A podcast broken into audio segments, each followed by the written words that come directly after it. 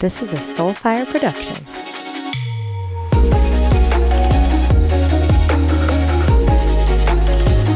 What's up, guys? Welcome back to Get Psyched. I'm your host, Lindsey, and I am sitting down with the one and only author of the Conscious Sexual Self workbook, Melissa Fritchle.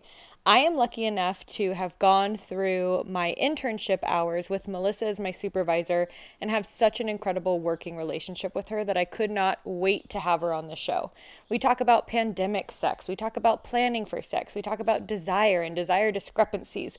So, if you or someone you know is having sex, this show is for you. And you'll be able to tell them tips and tricks and awesome things that Melissa shares with us along the way. So I'm super excited for you guys to hear it. And if you have not already, please head over to Apple iTunes podcast app and give the show a five star rating and review. It allows me to continue to get guests like Melissa for the show, and each review warms my heart. And who knows, giveaways coming soon, so a, uh, a review can get you entered for that.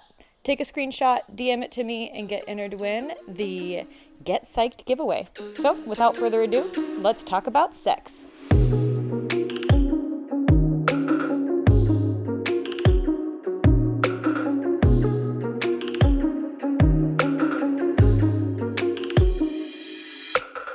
But I'm so excited. I remember like writing out, I kind of like dream boarded for the podcast, like what guests I would want. And your name was like top of the list. Well, I mean, I have fangirled over you for longer than I'm proud to admit, just from listening to your shows on the Shameless Sex podcast and then going to, you did a camp event um, mm-hmm. that I went to with Lauren Gogerty, who's also been on the show actually.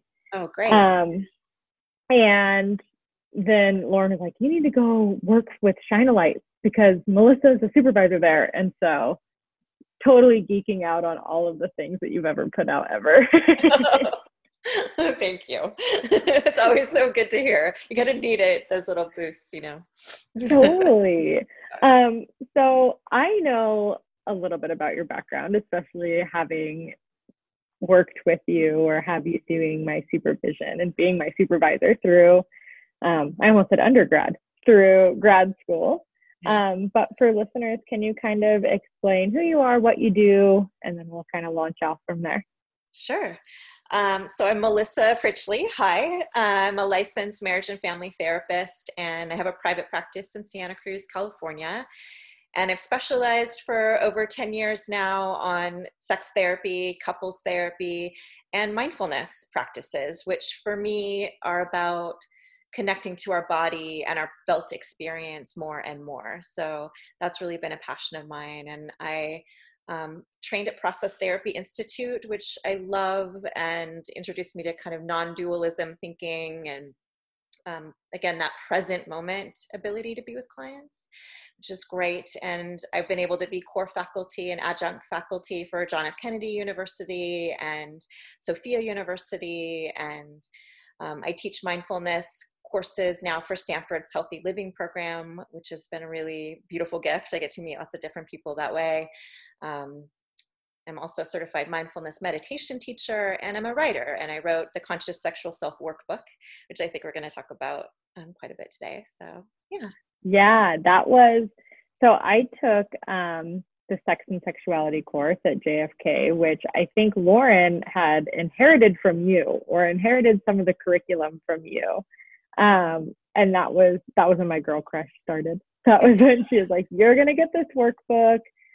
Tell me what you think of it." Um, so can you kind of walk people through what the I know it's a relatively large workbook and we can't cover it all today, but kind of what the thought process is or what what the love and attention was going into the sexual conscious the conscious sexual self workbook.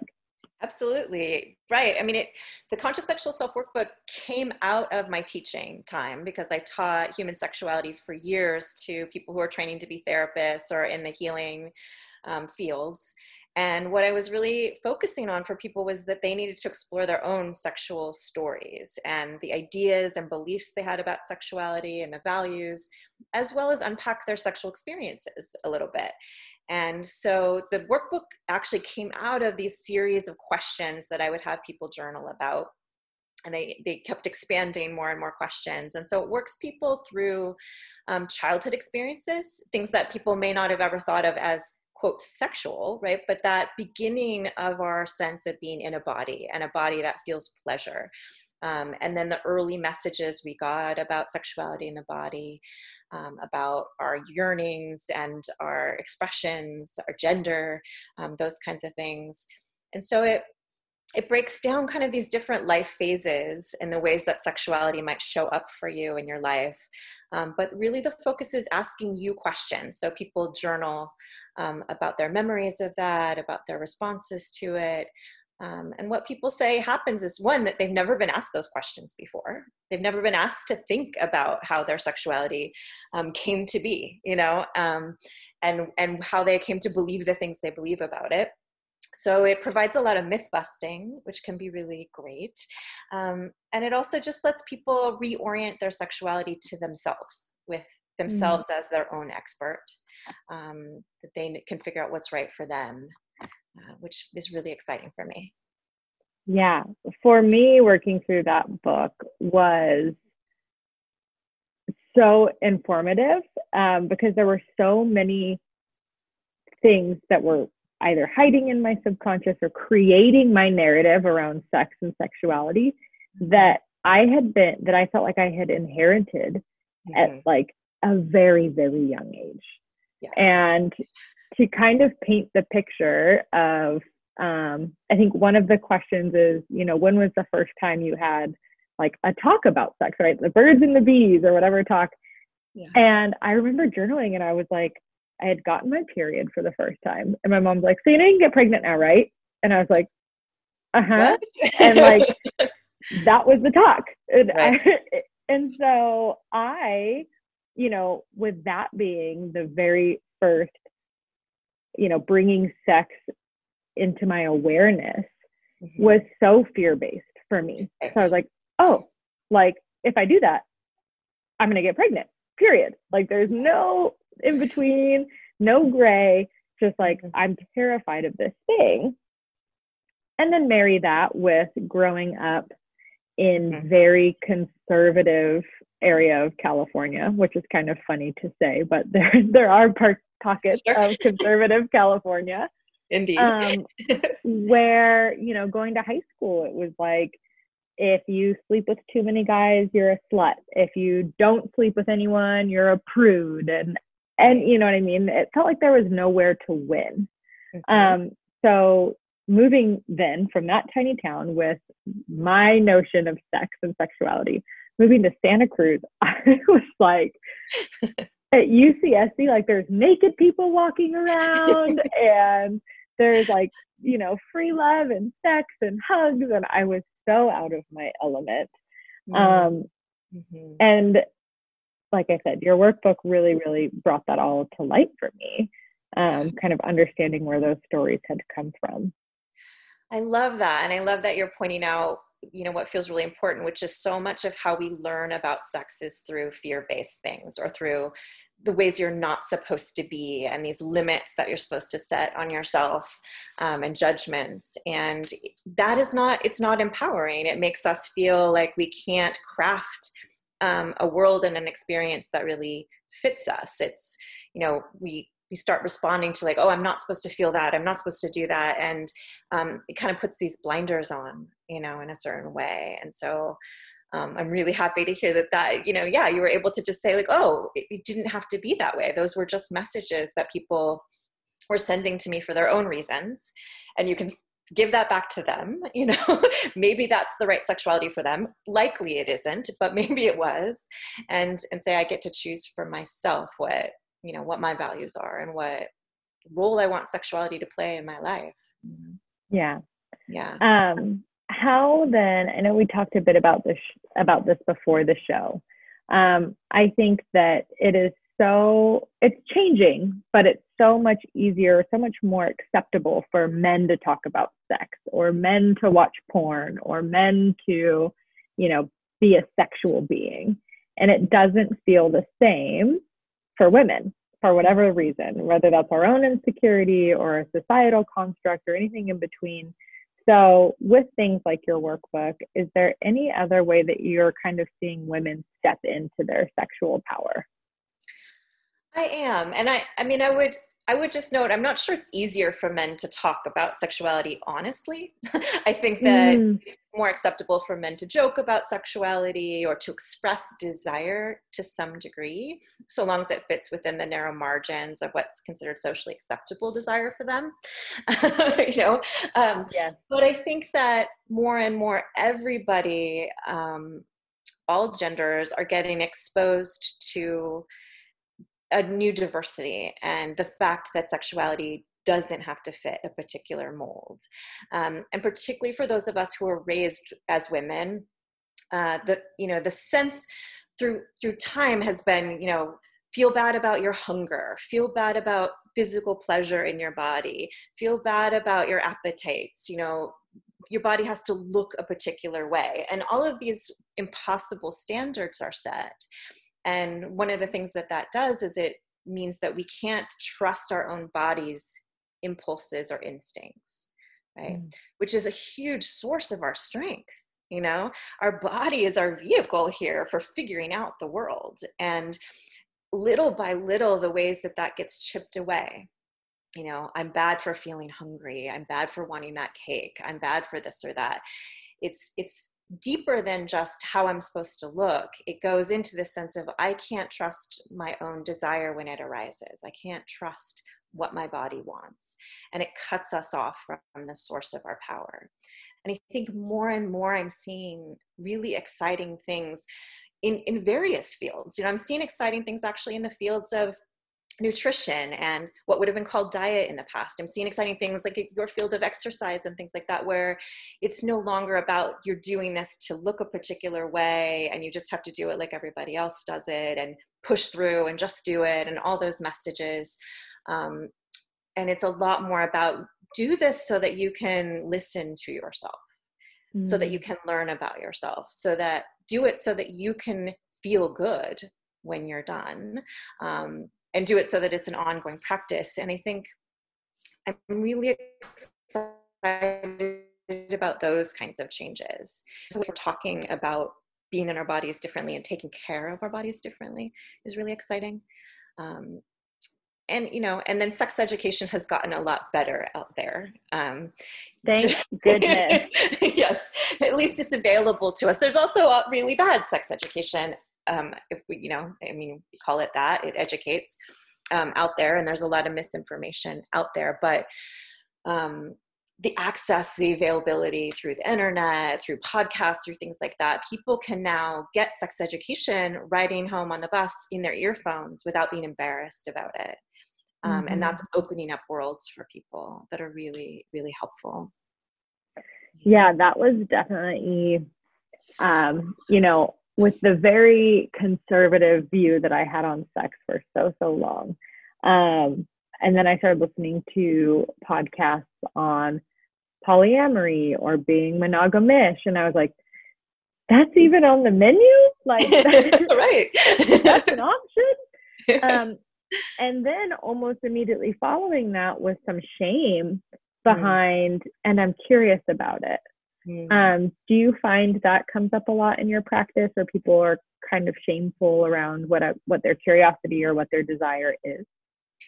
Absolutely, I think that it's you know that's an impulse that again has been taught into us in a way is to feel shame or at least feel like our again our impulses are dangerous our curiosities are dangerous and you know sometimes our curiosity does open us up to things that are going to change our lives in pretty dramatic ways. Um, and that can be scary. It can be disruptive right? But it can also be so enriching. And i think the more people allow themselves to take little steps that you know steps that not leaping yourself off the edge where you feel unbounded and unsafe and really scared but little steps to say let's let's just explore this curiosity. Let's just take a taste and see. Um, and then they can have a positive experience. And if they can do that from a place where again they're connected and they're mindful with themselves so they can go slowly enough and say okay how is this feeling for me? And that ability to differentiate between what feels risky and what feels actually scary mm. right because we don't know the difference often. They feel very similar and in fact our body responds pretty similarly to, to something that's downright scary versus something that's just like that risky excitement you know where you're mm-hmm. still gonna you're gonna feel that flush and you're gonna feel that quiveriness inside of you. Um, and so i think some of it is people being able to recognize and get comfortable with just that like what does it feel like to consider a risk? And and know that i can handle that. I can navigate through that with myself. And i can say no and i can slow down and i can do all those things which you know that's also really scary. I think a lot of the times when we're afraid of our curiosity it's because we feel like we either have to give a red light or a green light. And you know we may not be ready for a full green light to something. We want to be a yellow yielding a little slow you know a little caution um, and that's okay. Um, but because we're not given good skills taught good skills about how to communicate our sexual yeses and nos and what about this and could we try that um, it feels really yeah scary to explore those things with somebody else. Yeah absolutely. And i love what you said about exploring how it feels in the body because when you brought up fear and risk or risky and I kind of sat with that for a second. I was like, wait a minute, they feel the same, right? Uh-huh. I kind of have some tingles on the back of my neck. There's kind of a pit in my stomach. Um, so as you're getting clients to start to recognize these different feelings or different emotions in their bodies, how is it that you then start to trust those feelings or come home to those feelings and explore them in a safe way? Well, some of it is just to know that th- that you know that internal sensation of risk is a sign to maybe slow down and check in with yourself. You know what am i afraid might happen? Can i do something to address that? You know um, i mean if you're feeling risky because you're worried about say std safety um, there's things you can do right to address that. And take those actions in the moment and that's a good sign from your body like oh i want to make sure that these things are taken care of. I, that's not a risk i necessarily want to jump into. Um, but also just that sense of like i i can go slow and then i can check in with both my emotions and my mind like is this something i want to do? You know what is my expectation about doing it? Am i am i okay to do it in a slow way you know? Am i okay to do it in an awkward way? Am i okay to do it as a beginner? Um, and sometimes you know those answers are a little conflicting and so you might have to sit with yourself a little bit and say no there's a part of me that still really wants to try this and it's it feels worth it so what do i need to do to feel a little more secure to feel a little more comfortable stepping forward? Yeah. But to I not risk yeah not see that physical sensation as a problem necessarily it's mm. information you know yeah i think um, a lot of what i hear either from friends or clients is that sex needs to look a certain way mm-hmm. and um, it feels very heady which mm-hmm. feels you know kind of contradictory with something that is all our, about our body so right. There how can we then connect either disconnect from, you know, being so up here, being so in my head and drop into my body, or how can I create a connection between the two? Hmm. Well, I mean, I think that is that is such an important part is that a lot of what makes sex less pleasurable for us or makes it difficult for people to orgasm or enjoy sex in the way they want to is that they get in a performance mindset, which is exactly what you said. Like sex is supposed to go a certain way. I'm supposed to behave a certain way. I'm supposed to hopefully look great while I do it, you know, whatever that means. Um, and so, yeah, all of that can just bring our attention up into this sort of planning mode and strategizing mode, which isn't a mode that makes our bodies relaxed and open to sensation. And so, in the moment, what I would say to people is practicing taking a breath and just consciously bringing your attention back to actual sensation. And that might be the sensation if somebody else is touching you, you know, that you just get to slow down and, and feel what that feels like to be touched rather than thinking about what am I supposed to do next? What do I look like? You know, mm-hmm. those kinds of things. Am I am I going fast enough? Am I going slow enough? Any of those things, but just what do I actually feel in my body? Does it feel good? Um, and sometimes it means when you're the one touching, you're the one being more active, that you're also paying attention to what you feel in your body rather than just what's going on with the other person. And that that can be a really tricky balance, you know, because we're wanting, you know, oftentimes, hopefully you like the person you're being sexual with, you want them to be having um, pleasure and you want to be attuned to them you know sex is for many people the primary form of connection you know it's the way that they feel closest to someone. Um, and so we're looking for that connection but oftentimes we can be looking for that connection so much that we're like outside of ourselves now and just paying attention to the other person. And so this sense of how do you have a balance and make sure you're also checking in with you? You know it looks like my partner's having a good time now can I check back in with me and be like, oh, I can ride their pleasure because I feel it in my body and I like what it feels like under my hands and I like that what it feels like in my skin. Mm-hmm. So it's, you know, I say the beginning phases of that are really just this conscious decision to keep bringing it back to your own physical sensation. And you, it's like lifting weights, like you you have to just keep doing it again and again you know? And then it becomes more natural you strengthen that that skill. Yeah. It yeah. becomes a practice just like anything yeah. else. Yeah. Um how do because i know you work quite a bit with couples and i know that one of probably the biggest i don't want to say conflicts but one of the biggest things that comes into the room often with the couples i work with is desire discrepancies Yes. Um, I want to have sex this often, and they want to have sex this often. And so, how you kind of work with that um, as it comes up in your practice? Yeah, I mean, that's a huge, it's the most common reason people come to sex therapy, generally speaking, if they come as a couple, um, is that, you know, and exactly as you said, desire discrepancy. So one person feels that they want sex more, more often um, than the other person. And so one of the things I work with is depersonalizing it by you know really talking to people and doing psychoeducation around the fact that desire is incredibly complex. Um, we might have been taught again that it was so it was simple like when our when we're 18 years old and desire is simpler still not and, as and everywhere. Right.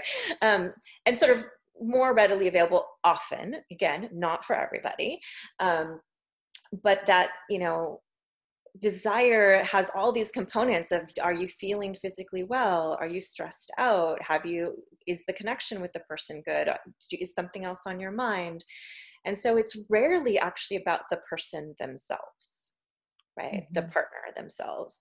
It's about all these other components in your life that come in and dampen desire or a lack of components of your life that come in and strengthen desire and so, with desire um, in general, with people, what I'm working with, and, and, there's a great book, Come As You Are, which you've probably mentioned on your show, Emily Nagoski.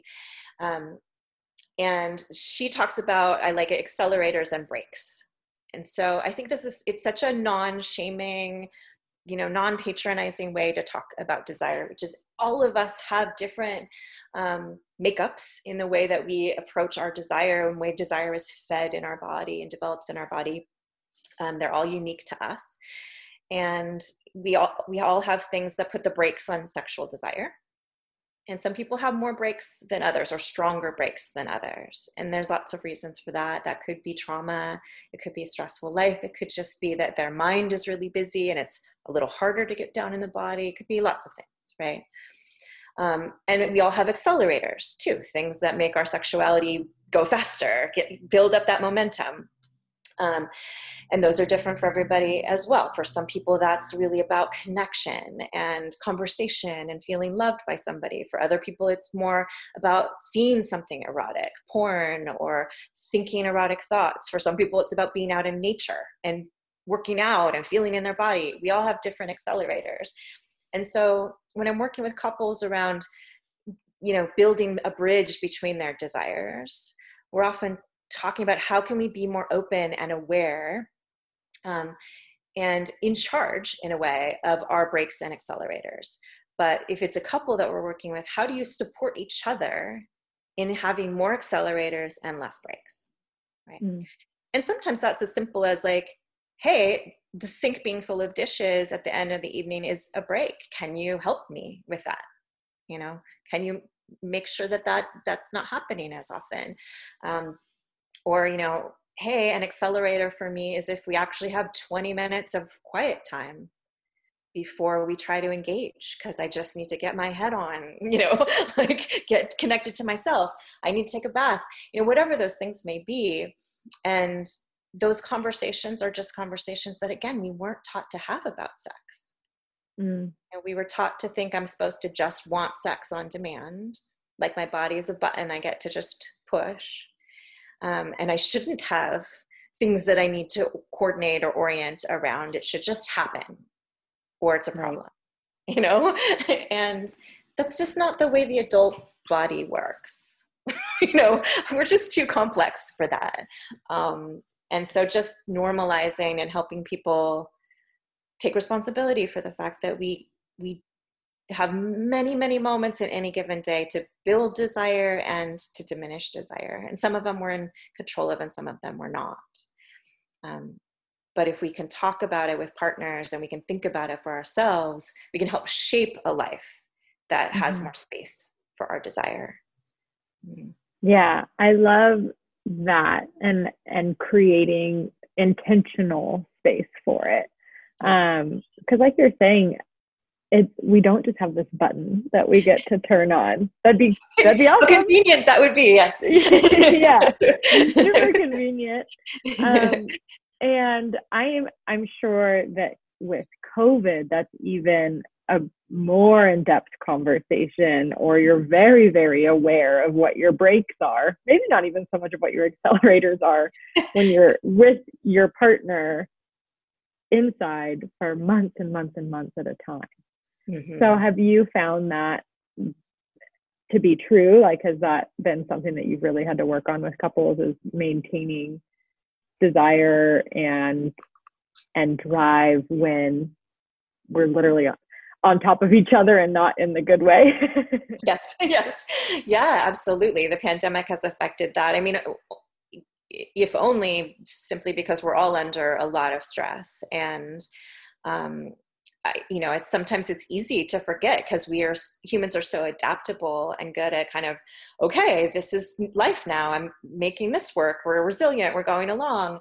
Um, but the truth is we've all had an incredible disruption to our lives and a scary one you know? Um, and so we're we're under stress. Our bodies are under stress. And again i want to note and highlight that for some people that actually means that their body is drawn to sex as an outlet for that you know? So mm. for some people you know desire is high under times of stress and that's absolutely natural as well right? Um, and for a lot of people that isn't the case you know that really dampens their sexuality and and it's not the thing on the top of their minds although it could be this great resource of stress relief. Um, but but exactly what you were talking about too the sense of it's hard to feel sexual when you're around each other all the time and you're sort of in the midst of doing the laundry and you know helping your kid with school and listening to really stressful news um, and so people have had to be much more intentional about how they make space to be sexual and how they make space to transition from one part of their life to another in general. Um, mm-hmm. And sometimes it's nearly impossible, you know, for people in small houses, eh, things like that, um, where there isn't that relief valve. Um, it can be really hard. Um, and a lot of the things, I'll be honest, that I used to tell people in couples therapy, like, get out of the house have you know go spend time with individual friends have individual aspects of hobbies in your lives they're they're so hard right now um, mm-hmm. um, and just that sense of mystery like my partner goes away and i miss them or you know I, I, have this little bit of like what are they doing? And they come back and we have something to talk about. Um, those things are very hard to come by right now. Um, so we're having to find different ways to um, sort of see our partner as mysterious as another you know um, and and on the positive side it's allowed people to get to know each other better mm-hmm. and that can deepen things. So um, yeah there's a lot to say about pandemic sexuality that's for sure. Oh my gosh i can oh, it's like the very scratching of the surface. Yes. Um how do you honor the individual and who the individual is, and then also honor the energy that is the relationship, sexual or not, um, and and keep both of those just as important as the other. Well, I mean, I think in some ways it's you know the the foundation is there always has to be space for the individual to figure out what they want and to be able to express it. Um, then there's this bridge that is the couple, right? Of how do we collaborate on that? Um, how do we find something that will truly work for both of us and make both of us happy? And again, those conversations often require shifting the perspective from coming back to the beginning of our conversation, the old narratives about how sex is supposed to look. And um, so, a lot of times, the struggles that we're having are because people are forcing things into you know it's it's supposed to look this way but it doesn't feel right for either one of us or it's not quite working um, and so you know i see one of my one of the easiest parts and like most joyful parts of my job as a sex therapist is just to say like you get to do it totally differently. You can do it in whatever way is right for the two of you or more than two of you as the case may be right? However many partners are involved in this shared experience. Um, and and so the the foundational place is sort of what can you speak honestly about what you want and what your limits are? And so and that's what i mean by the the space for the individual comes first right? Mm. Um, you need to be able to know yourself and have the time to listen to yourself so that you can say hey this is something that i've been thinking about or this is this is something that isn't feeling good for me. Then as the couple you can navigate and, and collaborate on okay then what do we need to shift? What do we need to change? Um, and those conversations have to come have to come from that baseline of i can i can figure out what's true for me right yeah, yeah. is there um, does it almost get overwhelming when you mention like this can look however you want it to look that feels like I was just handed Pandora's box. I was like, wait a minute. when it was supposed to look one way, I was just figuring out what that was like. And now you're telling me that I can actually, the world is my oyster. I can have this look however I want. Um, right. What is that conversation like with people? it is interesting right i mean sometimes those limits and those those structures whether we chose them for ourselves or not are kind of comforting like it goes like this you know and so a lot of times um, you know, for example, when I talk with heterosexual couples about this idea of when does sex stop, you know, because for a lot of heterosexual couples, they've been handed this model that says, you know, oh, there's some foreplay, quote unquote, for, which is not a framework that I like because it means it's before something that's supposed to happen. But, you know, there's some touching of parts. Then we get to the genitals then you know there's there's has to be penetration and intercourse then if the male partner ejaculates or loses his erection sex is over right that's the model that we've been sort of given and handed as a heterosexual couple um, and so when i say it doesn't have to be that way there's no reason that sex needs to stop there's all kinds of sexual things you can do before orgasm, after orgasm, with an erection, without an erection. It doesn't have to include any of those components. It could include other things. People can get a little frozen, right? And there's a sense of, well, then we don't know what to do. And what mm-hmm. what I would say to that, and it's it's easy to say, and I understand it's not easy to do, but I would say like, yes, that's the gift of it, right? Is that you sort of in the moment figure out what it is that you're going to do. And there isn't a game plan that you have to follow. And so that means again that you have to listen to yourself as you're going along and you have to communicate with your partner right? Um, the downside the sort of secret downside of that model is like you don't have to talk to your partner about it. It's just we just both assume it's going to go this way you know? Mm. um, and so when i will say to people like so how do you decide that sex is over? they look at me stunned like well it's over when like we can't have penetrative intercourse anymore. It's like well that has nothing to do with sexual connection being over. It has nothing to do with sexual pleasure being over. Right? Um, and couples who you know lesbian couples gay couples that's not the way they work right? They have different choices about what they do what their sexual encounter and experience involves. Um, and so yeah there's sort of a stunned uh-oh what now? You know how do we decide? And you know on one hand you could say like so just play with it you know roll some dice. Yeah literally play with yeah, it. play a game you know like just and see if you like it and get used to being able to say like oh this isn't working i want to change let's do something else. Or oh i'm realizing now i really want to do this let's do that. Um, and get used to that that communication and letting it be easier right? Um, and the other thing i would say is you can use um, chosen boundaries chosen limitations um, as a sexual building tool. So you might say like we're not going to do anything with our genitals or we're going to keep our clothes on but do everything else that we want to do as a fun way to say like oh yeah there's this chosen limit not for any reason that we have to do it, but because it allows us to explore all the other things we can do. Mm. It heightens the things that are within that chosen boundary, right? Um, and so playing with boundaries can be a way also to, you know, strangely loosen your boundaries. Yeah. There is um, one of my girlfriends, her name's Alexa. Um, she's known online as that sex chick. I don't know if you're familiar with her or not, but she created the want, will, won't list. Mm-hmm. And the want, and, and it is like the most robust list. It starts like G and works its way through PG, PG 13, and gets into things where I was like, I have to Google that. Like, I don't know. um, but the idea was a want is like, yes, I want this. Mm-hmm. A will is it's not really a want, but if my partner wanted it, I will. And a mm-hmm. won't is like that red stop sign, no boundary. Yeah. And I proposed a date night one night where I was like, I want you to do your want, will, won't list mm-hmm. in private where it feels good and you feel safe and you can Google or you can do whatever you need to do. I'm going to do my want, will, won't list. Mm-hmm. And then we're just going to come together and like go through the first page of it.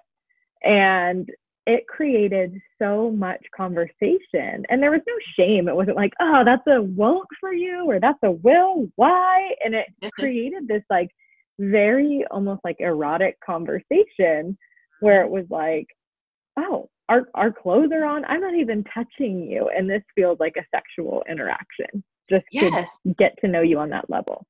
Yes. I mean, and I think that that's something that I find so exciting is this learning that talking about sex itself can be sexy.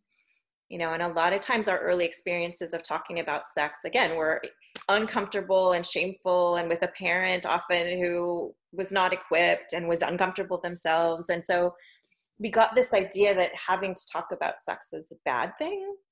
Um, but instead like if we can develop a way in which talking about sex itself is fun and is revealing and is sometimes exciting, um, it makes things so much better. And we have so much more freedom and room to roam, right?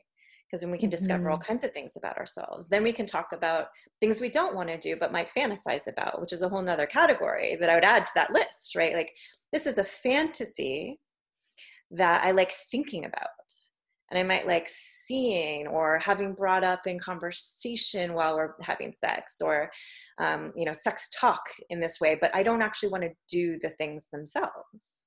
Mm-hmm. a lot of us have fantasies that we don't personally want to enact but they serve as a turn on right? And so it, when we can allow talking and conversation and sharing about sex to be part of the sexual experience um, it gives us so much more room so much more liberation.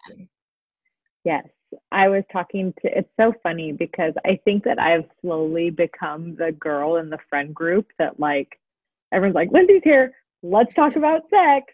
um, which is so funny, but I'm like, okay, I'm here for it. You all want to talk about it. You don't have to wait for me to be here, but you know, right. I, I'll facilitate this conversation, sure. Um, one of the things that I was talking to with one of my girlfriends was I said, you know, you also need to own your orgasm. It's not fair for you to show up to a sexual encounter because her complaint was, you know, my partner isn't satisfying me. Mm-hmm. And my follow up question was like, well, are you giving him the tools? Like, is he just right. stabbing in the dark here or or does he have a roadmap? And she was like, well, what do you mean? Mm-hmm. And it was so clear in that moment that, and I don't, I think, you know, my lived experience growing up as a heterosexual female, like, I didn't feel like I had the the stage or the the option to even tell someone what I wanted. Right. Um, that didn't seem like an opportunity. So, is that something that you also see come up as people being shocked by the fact that like oh someone wants to hear what my desire is or someone you know i i need to know my roadmap. Right. I mean I absolutely see that and i think that you know even the way we talk about sex like you know my partner made me come right? Like gave me an orgasm those kinds of things. There's this separation of the idea that um, it's actually our body ourselves that opens up to orgasm that has the pathways to orgasm. And you know we, we again we and we also have this separation between masturbation as this thing that we do when we can't have partnered sex which is such a sad thing because masturbation is its own expression of sexuality all on its own and can be so rich and so valuable for people.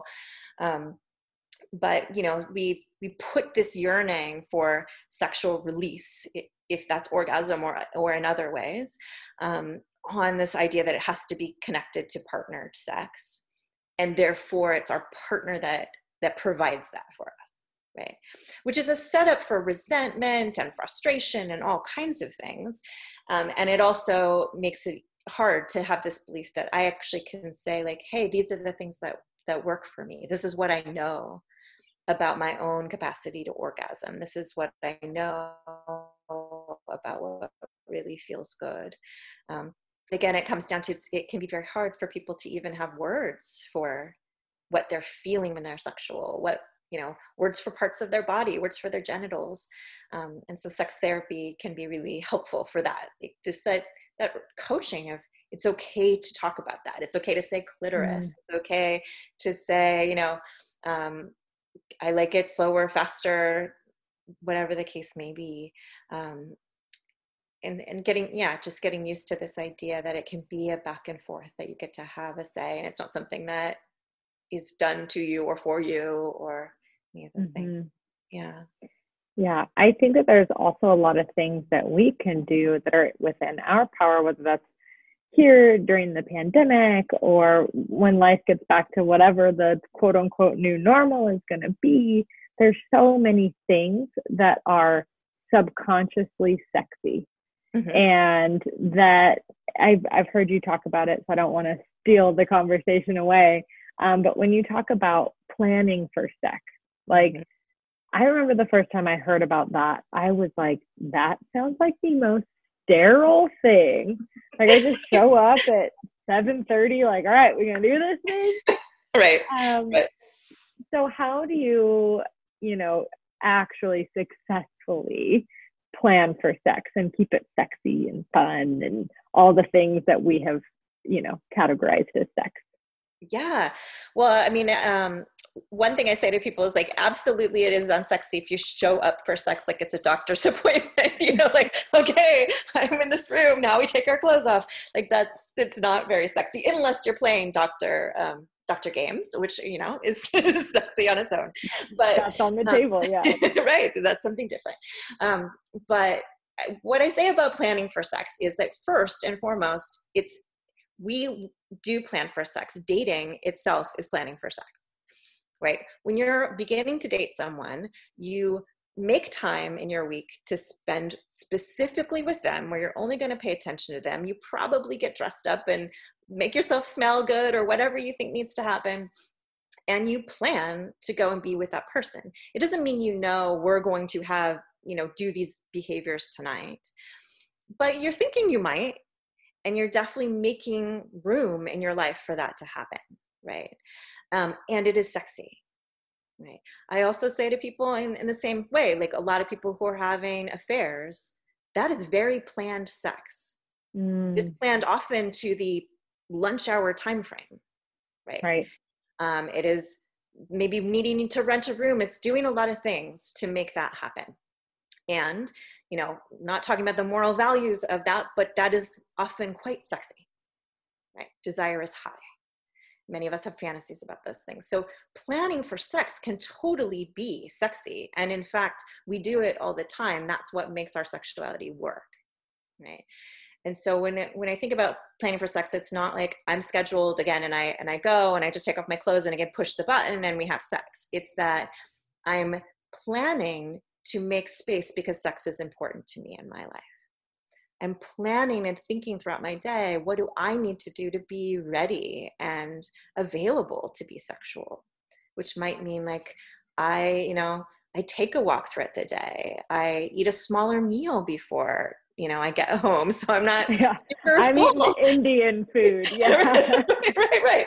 You know, like that literal like making space in your life for this, and you know, we again, it's that mythology that if you want sex enough, it's just going to happen spontaneously. Um, but in reality, to me, that's like saying, I want to get in shape and I'm just going to work out whenever it occurs to me like uh, i'm probably not going to get in very good shape because i have to plan my life to say i'm going to have time to do this right? right? To be sure i have the equipment i need the privacy you know so for sex same thing i you need to have privacy you need to feel like your body is um, able to get in a relaxed state you have to kind of help yourself into the mindset. You know and and for couples to really make that work if that's you know and i definitely recommend that people have a night of the week that they're like we know at least that this is time where we're going to have privacy we're going to have some time together we're going to be able to do this. Um, that also you know that includes like flirting about it during the day sending texts about what you're looking forward to or what you might want to do or just that you're looking forward to it just that your partner knows like this is something i look forward to you know um, and then you know and then you have that whole arena which we already talked about which can be stressful or great which is that doesn't mean we know what we're going to do when we get right. to that time right? We get to decide in the moment what we're going to do right? Um, and one person might take the lead on that you know one person might say i'm gonna i'm gonna take the lead this week and set a stage set a tone you know? Um, or it just might be that we sit around and we we talk first and say what are you feeling what are you feeling like doing? Right? But you set you set the time you plan for it by by making it important in your life. It's something you value. yeah. Yeah it you know i feel like the common thread throughout this conversation has been bringing awareness to it and bringing intentionality to sex not just this miraculous thing that happens when two people walk into a room sure sometimes that happens but not always. yes. Not, not even close to always. yes. yes. Um, and so if people want to start taking that step, right? This conversation inspired them or or brought into their awareness, dang, like I really do go on to autopilot when it comes to sex, or I do have all of these preconceived notions of what it should look like or be or feel like um, if people want to start stepping into making sex a more conscious act, where's a good place for them to kind of start? Um, well, I mean, the Conscious Sexual Self Workbook is one, and Come As You Are. I recommend that to so many people. Um, and also just maybe you know looking for there's if you look up ethical porn online you're going to find a, a, lot of it is you know homemade porn by people who are real couples who you know are enjoying themselves who are connected it's not you know i think we have an idea of porn that it's a particular way through the model of an industry um, but there's a lot more variation out there now with people with diverse bodies, with people of different sexualities and sexual expressions um, and gender expressions. So that can be a place to explore and even just to get ideas like, oh, you know, what does work for me? Um, and the other thing I would say is to masturbate, to have time with yourself, right? Where you engage in maybe fantasy, where you explore how your own body feels, even if that's just in the shower for five minutes in the morning because that's all the time you have to be alone. And again pandemic i understand. Um, but, but, you know get get some lotion that you like the feel on your body you like how it smells and just you know spend some time with your own body right? Um, which is a, a gateway hopefully to this sense of what are your accelerators what what feels good to you what helps you feel like you want to be in your body and feeling pleasure. Um, and th- those are good places to start. But the truth is it takes it takes time to let your mind be there. If your mind's filled all the time with other things so many of which are potentially not that sexy right that have to be on our mind um, then then yeah there's just not that space and it gets kind of squeezed out of our being you know and our consciousness and so how do you give yourself more space you know you might feed your sexuality by laying out in the sun for an hour you know and just letting your mind wander mm-hmm. you know mm-hmm. those those kinds of things the the freedom of your time the the downtime actually feeds your sexuality yeah. I loved all of that. There's still so much that i want to touch on and chat about and i know that we are up at about that hour long moment um, and i want to keep people engaged and coming back for more. So i really hope that this isn't the last episode we do that we can do ah, more. uh, yeah. Um, but if people want to work with you they want to connect with you they want to get their hands on the conscious sexual self workbook how do they do that um, so the Conscious Sexual Self Workbook is available on Amazon. If you don't want to use Amazon and you're in the US where I can ship to you, you can email me. Um, and my website is mf-therapy.com. Um, and that that'll hook you up to my email and all of that. So you can ask me if you want me to mail it to you directly, and that's fine. Um, and yeah, all my info's there. So yeah, you can learn more about me. Yeah. Well, I will link all of that in the show notes. Melissa, thank you so, so much. And I'm already racking my brain for the next time that we can do this. that sounds good. It'll be fun. thank you so much.